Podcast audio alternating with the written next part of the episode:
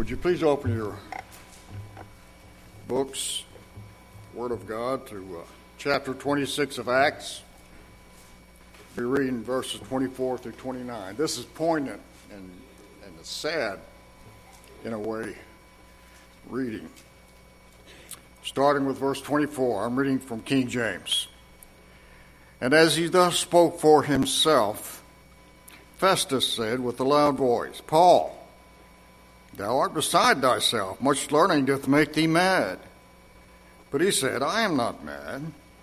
Most noble Festus, but speak forth the words of truth and soberness. For the king knoweth these things, before whom also I speak freely. For I am persuaded that none of these things are hidden from him. For this thing was not done in a corner. King Agrippa, Believest thou the prophets? I know that thou believest. Then Agrippa said to Paul, Almost thou persuadest me to be a Christian.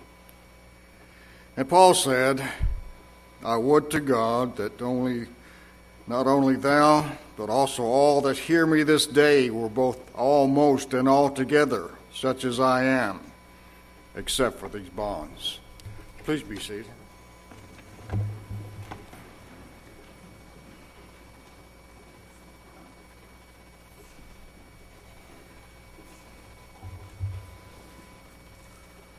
Thank you, Brother Marvin, for that scripture reading. Thank you, Lynn, for song leading.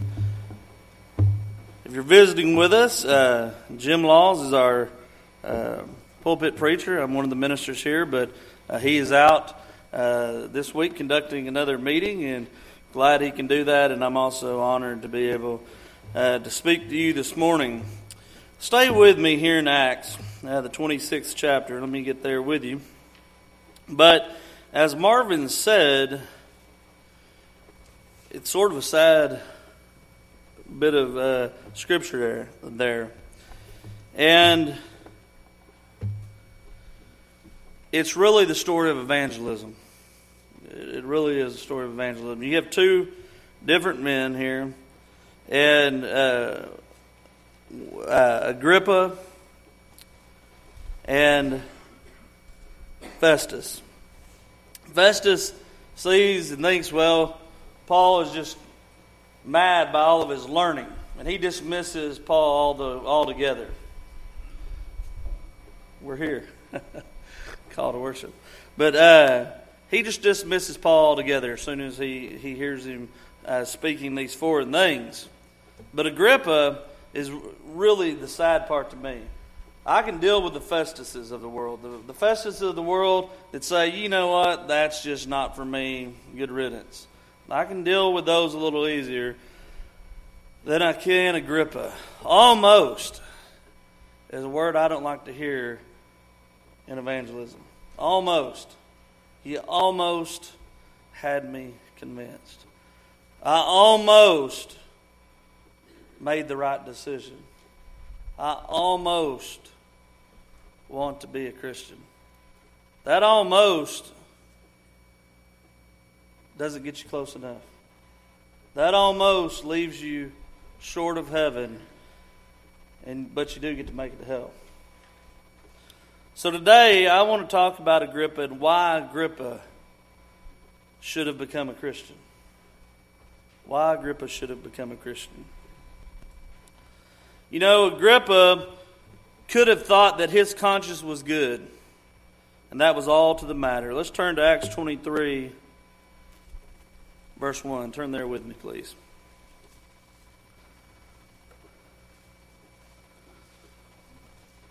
Agrippa may have thought his conscience was good, but, but could he really say it? Acts 23 1, this is what Paul has to say. And looking intently at the council, Paul said, Brothers, I have lived my life before God in all good conscience up to this day. Now, living your life before God, you too can say, I have a good conscience. But if you're away from God, you can't make that claim. Your conscience isn't built on the standards of God's teaching. Your conscience is your opinion. And we'll talk about the opinions here in a little bit. You know, one can be honest can be sincere and be sincerely wrong. I have known many wonderful people in this world, many devoted to their belief, many devoted week in, week out to their faith group. And they are as sincere, possibly, as we are, but their sincerity is not based in knowledge. Their sincerity is not based upon God's Word. You can be sincere and be sincerely wrong. You can be dead wrong and be honest. Paul was sincere before becoming a Christian, was he not? He uh, pillaged the church, murdered, sent Christians to their death. He was sincere about what he was doing. But he was sincerely wrong. I think, or I thought, really have no bearings on becoming a Christian. I've studied with many people through the years, and, and that I think or I thought always gets them. It always comes back, well, I think God would want me to be happy, don't you? I think God would understand that I prefer this kind of worship, possibly with instruments. But I think and I thought isn't necessarily what God thinks and what He thought. And we need to understand the two. How we feel about things really do not play in salvation. Turn with me to 2 Corinthians 13, verse 5.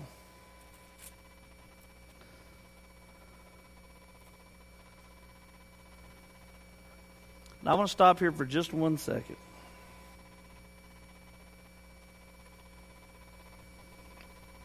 There are those in our audience this morning that are either Festus or Agrippa or are saved. And my message this morning is to try to get you to examine yourselves, to examine each of ourselves, to examine myself.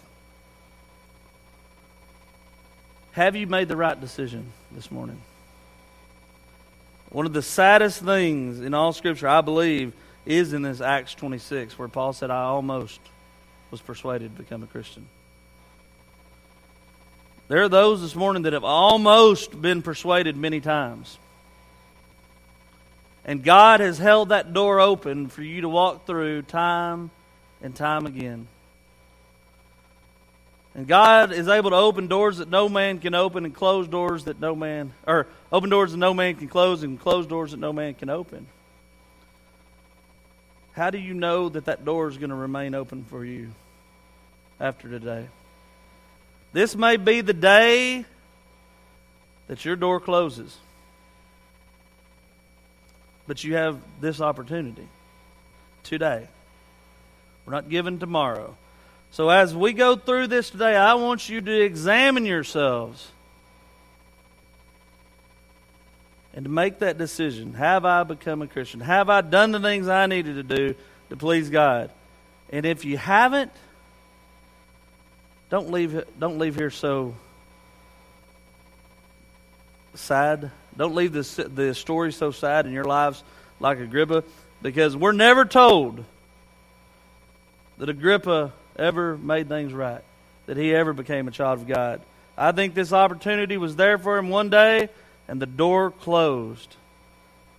Will the door remain open for you? You have to answer that question. But let's look at this passage 2 Corinthians 13, verse 5. Examine yourselves to see whether you are in the faith. You see, it's not about feelings. It's not about what I think, what I thought. It's about examination. And in, in examining things, as a lawyer has an examination or, or examines the evidence, it's based on solid evidence. When a doctor examines you, it's based on solid evidence that he makes a diagnosis. It's not just, well, I think, I thought, well, I think you're all right. Just go home and, and don't worry about uh, that big old uh, tumor hanging off of you. Don't worry about I think you're all right. How many of us would be all right with that?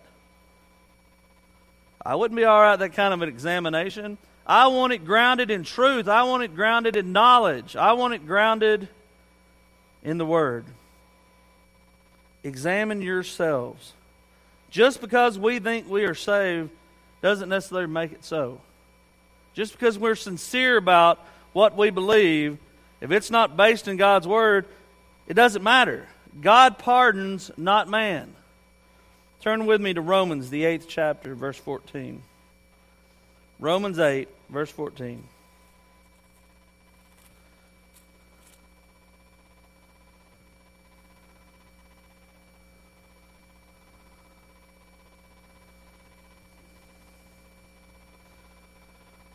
Verse 14 of Romans 8. For all who are led by the Spirit of God are sons of God. And then verse 16.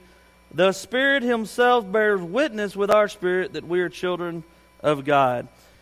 Through the Word of God, through the holy inspiration, or the, through the inspiration of the Holy Spirit, we have the Word of God. We have the ability to examine ourselves and know that we are children of God. Not because I think or I thought, but because I know what the Word has to say.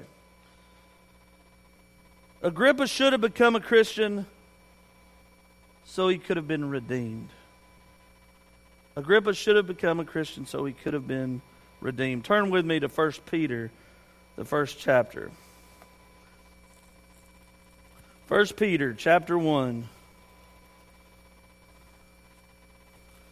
verse 18.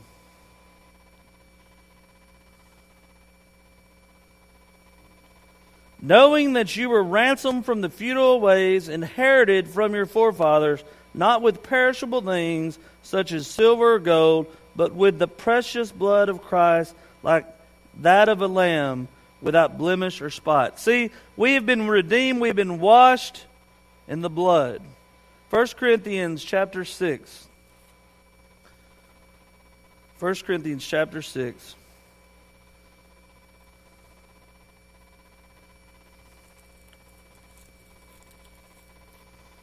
Verse 9. Do you not know that the unrighteous will not inherit the kingdom of God? Do not be deceived, neither the sexually immoral, nor idolaters, nor adulterers, nor men who practice homosexuality, nor thieves, nor the greedy, nor drunkards, nor revilers, nor swindlers will inherit the kingdom of God. And such were some of you. But, here's the good part. But you were washed, you were sanctified, you were justified in the name of the Lord Jesus Christ and the Spirit of God. Agrippa had a decision to make, a choice to make. He could have been redeemed, but he was not. Acts 22 16. We are washed of our sins. Acts 22 16. And now, why do you wait, Paul? Rise and be baptized and wash away your sins, calling on the name of the Lord. Almost. You persuade me. Almost. Agrippa should have become a Christian so he could make certain that God was with him. Do you know how important that is in our lives as Christians that God is with us? I don't know about you, but there have been times in my life now more than ever that I don't want to be a day without God. I, I need God's strength. I know now more than ever that God, Nat is weak and God is strong. And that relying only solely on Nat Ayers doesn't get the job done, not even quite. But God is with us. Matthew 28. You know, we we look at this passage often, Matthew 28, 19, and we see the Great Commission and the going, and yes, we need to do that, but we forget about a part of that that is so important. Go therefore and make disciples of all nations, baptizing them in the name of the Father, Son, and the Holy Spirit, teaching them to observe all things that I've commanded you, and what? Behold, I am with you always. Behold, I'm with you always. That was then, and it's today. I'm with you always, even to the end of the age. Doesn't that give you hope in this world that is changing so fast? This world that I believe has become corrupted? Doesn't it give you hope that Christ is with you always as a Christian? Shouldn't that been something for Agrippa to consider? Let's turn to Romans chapter 8. Romans 8.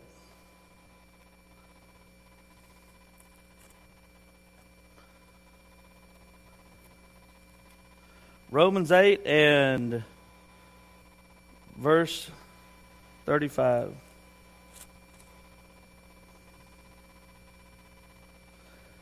Who shall separate us from the love of Christ?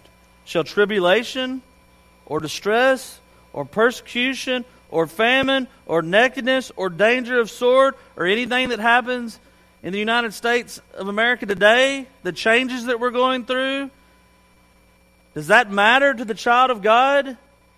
Who shall separate us from the love of Christ? Nothing.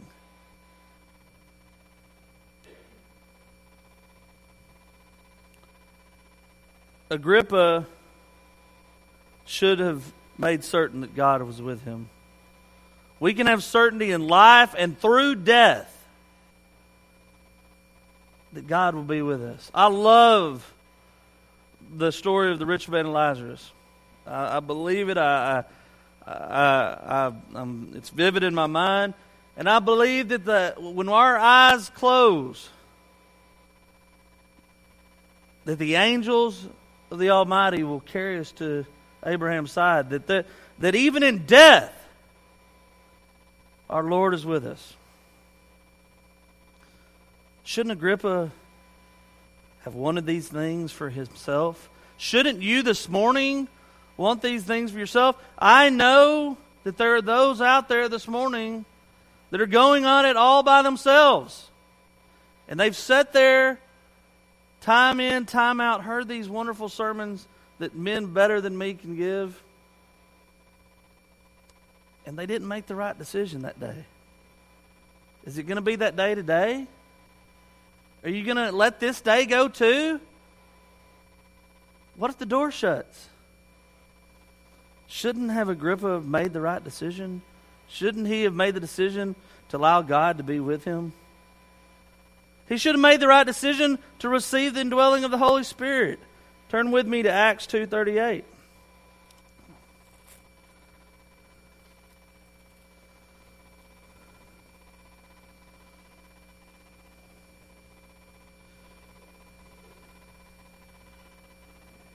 And Peter said to them, Repent and be baptized, every one of you, in the name of Jesus Christ, for the forgiveness of your sins.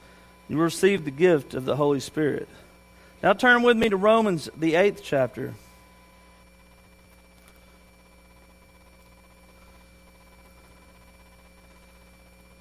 Romans, the eighth chapter, verse 9.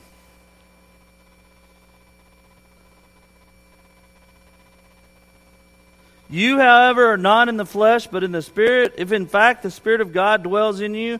Anyone who does not have the Spirit of Christ does not belong to him. Now, let's be careful here. I'm not talking about the gifts of the Holy Spirit. I'm not talking about what died off in the first century laying on of hands, the speaking in tongues, the apostolic powers.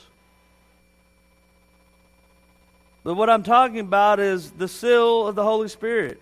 Acts 19, 1 through 6. Turn with me there.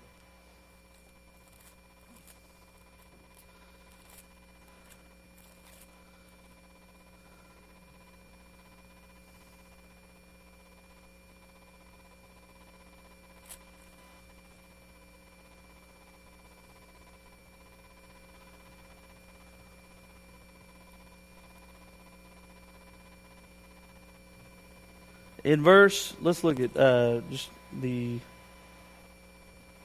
yeah, Acts 19 1. And it happened that while Apollos was at Corinth, Paul passed through the inland country and came to Ephesus. There he found some disciples, and he said to them, Did you receive the Holy Spirit when you believed? And they said, No, we have not yet heard of it, that there is a Holy Spirit. And he said, Into what were you baptized? See, these had been baptized, and they had not received uh, the Holy Spirit. And so, Agrippa would not receive the Holy Spirit if he did not become a child of God, as we do today. And if you do not, then you're not a son of God. You're not a child of God. You are not joint heirs with Christ. It's an important thing. Agrippa should have become a Christian so he could have been a member of the body of Christ, the church. You know, I look around and and I do this often. You know, I look around and I, I look at my brothers and sisters in Christ. And I think to myself, why would somebody not want to be a part of this? Why would somebody, you know, I've heard the, the person say, well, I'll become a Christian, but don't expect to see me there on Sundays. I do my churching at the lake.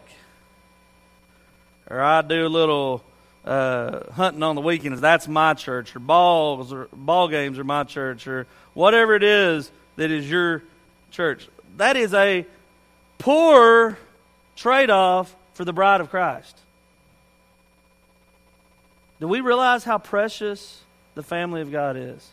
Do we realize that next to our salvation, it's the greatest gift the Father's given us? Seek first the kingdom of God. We are the kingdom. It should be what we seek daily. How important is the body of Christ, the church, to you? Agrippa didn't understand it, how important this body of believers is. I'm not talking about a man made body, I'm not talking about a denomination. I'm talking about a body, a living body that Christ adds its members to. Man cannot add members to a living body. It can add members to a man made organization. Only God can add members to a living body. Let's look at Ephesians 5:23.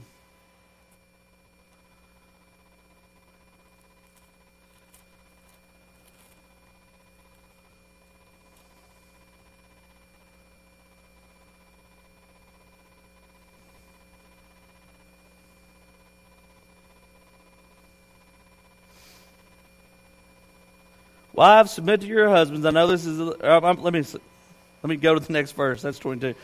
Um, twenty-three. For the husband is the head of the wife, even as Christ is the head of the church, his body, and is himself its savior. Now I don't know how husbands, how important your wife is to you, but I couldn't make it without mine.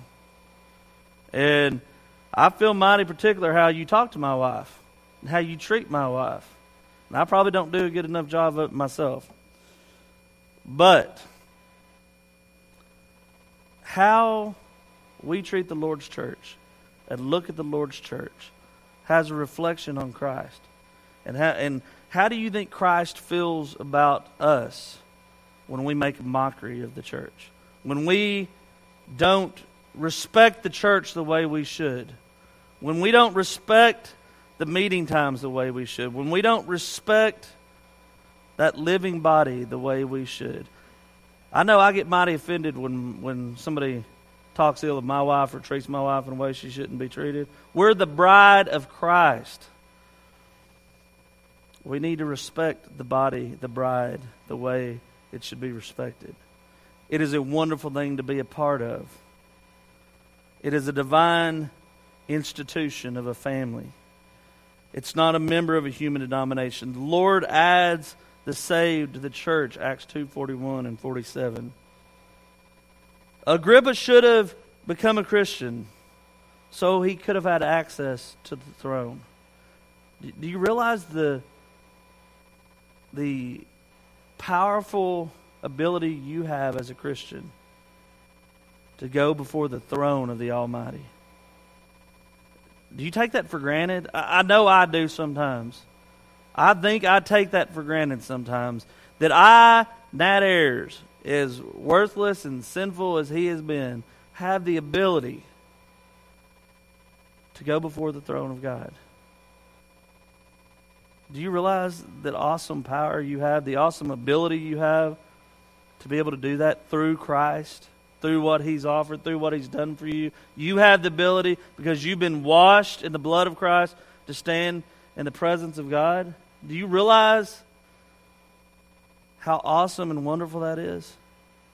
Why didn't Agrippa leech onto that, grab hold of that? Why don't you, if you are here this morning, you have not become a child of God, why are you not jumping at the chance to be able to go before the throne of God? I couldn't sit there and be apathetic about it. I couldn't sit there time after time and not do anything about it. I want to be able to go before God. I want to be able to stand before God one day. I want you to be able to stand before God one day. Hebrews 10 19. Hebrews 10 19.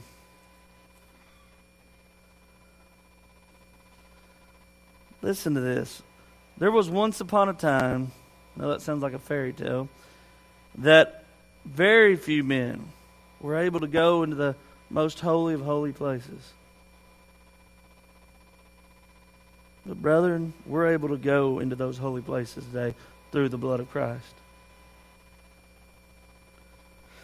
Hebrews 10 19. Therefore, brothers, since we have confidence to enter the holy place, confidence. You know, I think some of those men that walked through those holy places, you know, they had to do things just right to be able to go in there, to be purified. Don't you know their knees were a little weak and shaky when they were walking through those doors, hoping that they had done all that they needed to do to be pleasing to God? I know that I would have we can have confidence. Verse 19 to enter the holy places by the blood of Jesus, by the new and living way that He opened it for us through the curtain, that is, through His flesh. And since we have a great priest over the house of God, let us draw near with a true heart in full assurance of faith, with our hearts sprinkled clean from all from an evil conscience and our bodies washed pure with pure or washed with pure water.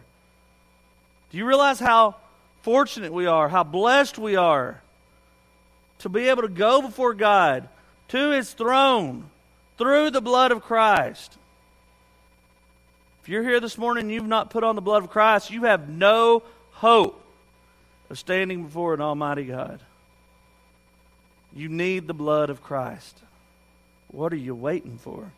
Hebrews 4 14 through 16. Since then, we have a great high priest who has passed through the heavens, Jesus, the Son of God. Let us hold fast our confession. For we do not have a high priest who is unable to sympathize with our weakness, but one who, in every respect, has been tempted as we are, yet without sin. Let us then, once again, with confidence, draw near to the throne of grace that we may receive mercy and find grace to help in time of need. You know, I've talked to brethren who are wishy washy. You know, I hope that I get to see Christ one day. I hope that we I've done enough, been good enough to make it to heaven. D- does that sound like what the the faith the Hebrew writer had? Confidence. When we're washed in the blood of Christ, we should have confidence in where we're going, confidence in God, confidence in our prayer life. Do you have confidence in your relationship with God this morning? I'm saying rock solid confidence. If you don't, I do something about it. We should be confident in our faith, confident in where we're going. Agrippa should have made the decision to follow God so that his children could have had a chance for happiness and eternal salvation. Turn with me to Exodus, the 20th chapter. I know we're going way back there now. Exodus 20, verse 5. You shall not bow down to them or serve them, for I, the Lord your God, am a jealous God, visiting the iniquity of fathers on the children to the third and fourth generation of those who hate me, but showing steadfast love to the thousands of those who love me and keep my commandments. You know, have you ever thought that your generations to follow you, young parents, I'm talking to you mainly, grandparents as well, but the hope that the next generation and the generation to follow that has largely depends on your faith today. If you want to throw away your relationship with God, take a powder on Sunday mornings, live your life, don't expect your children and grandchildren not to have to pay consequences from it. Now, yes, they can have a hope. Yes, they can come back.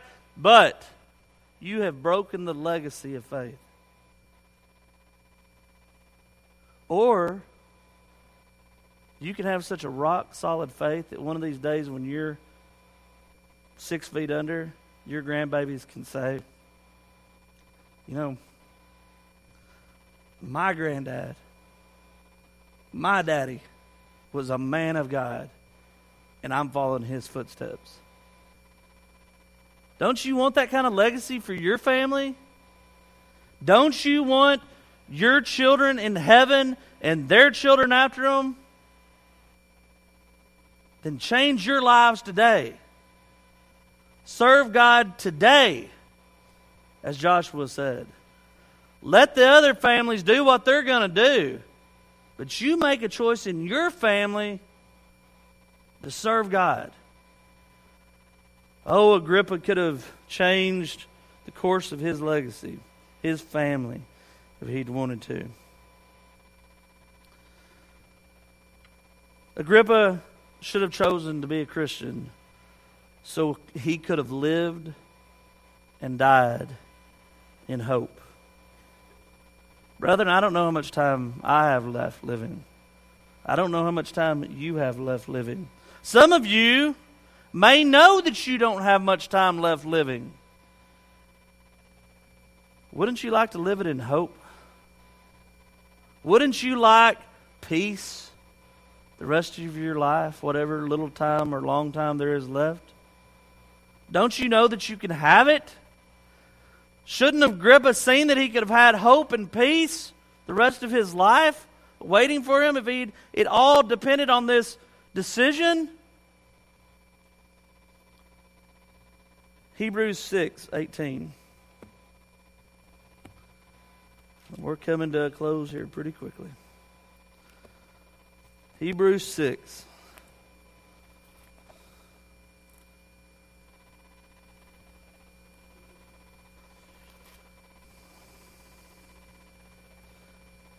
Verse 18. So that by two unchangeable things, in which it is impossible for God to lie, we who have fled for refuge, I love how that says it, we who have fled for refuge, for safety, might have strong encouragement, hope, to hold fast to the hope set before us. We have this as a sure and steadfast anchor of the soul, a hope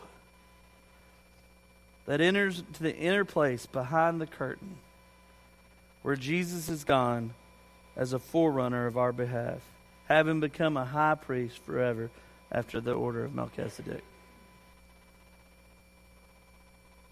If you're a Christian this morning, doesn't it feel good to have hope?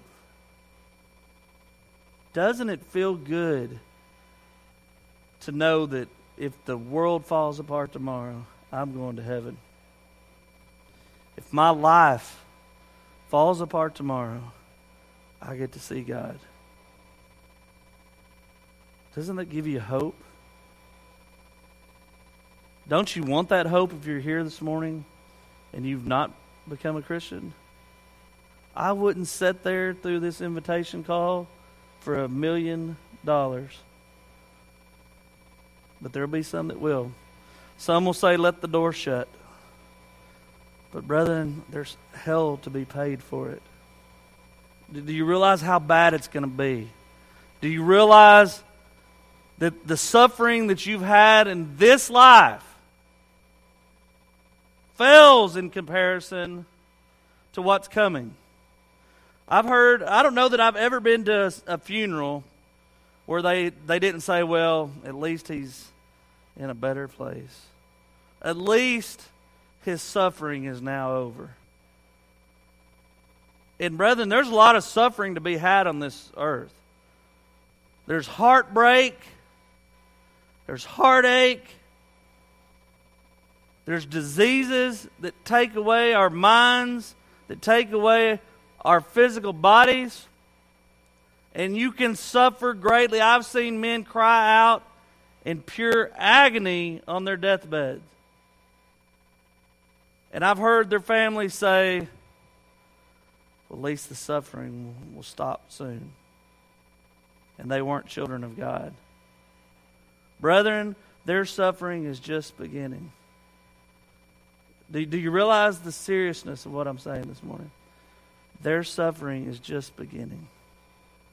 I don't want to suffer like that. I don't I want to go to a place of rest. I want to go to a place that Christ has made for me. Final passage. Let's turn to John 14.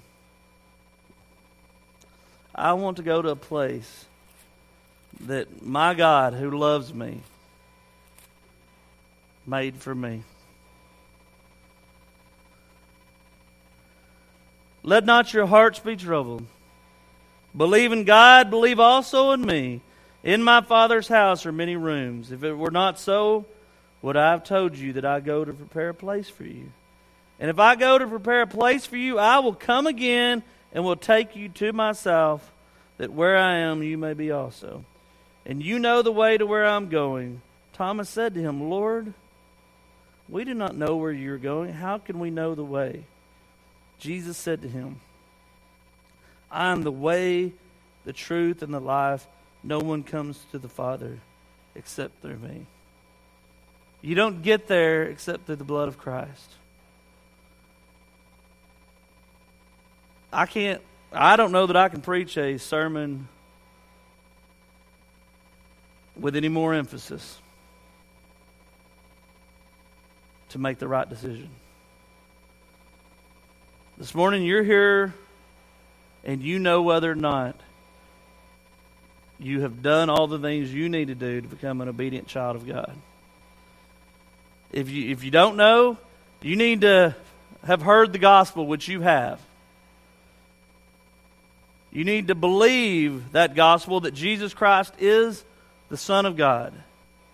You need to turn your life around away from sin and towards Christ if you would be willing to confess that faith that you have in Him, why, why not be baptized into Christ? I've laid out the case. Agrippa should have decided to become a Christian, but he decided hell instead. He made a choice.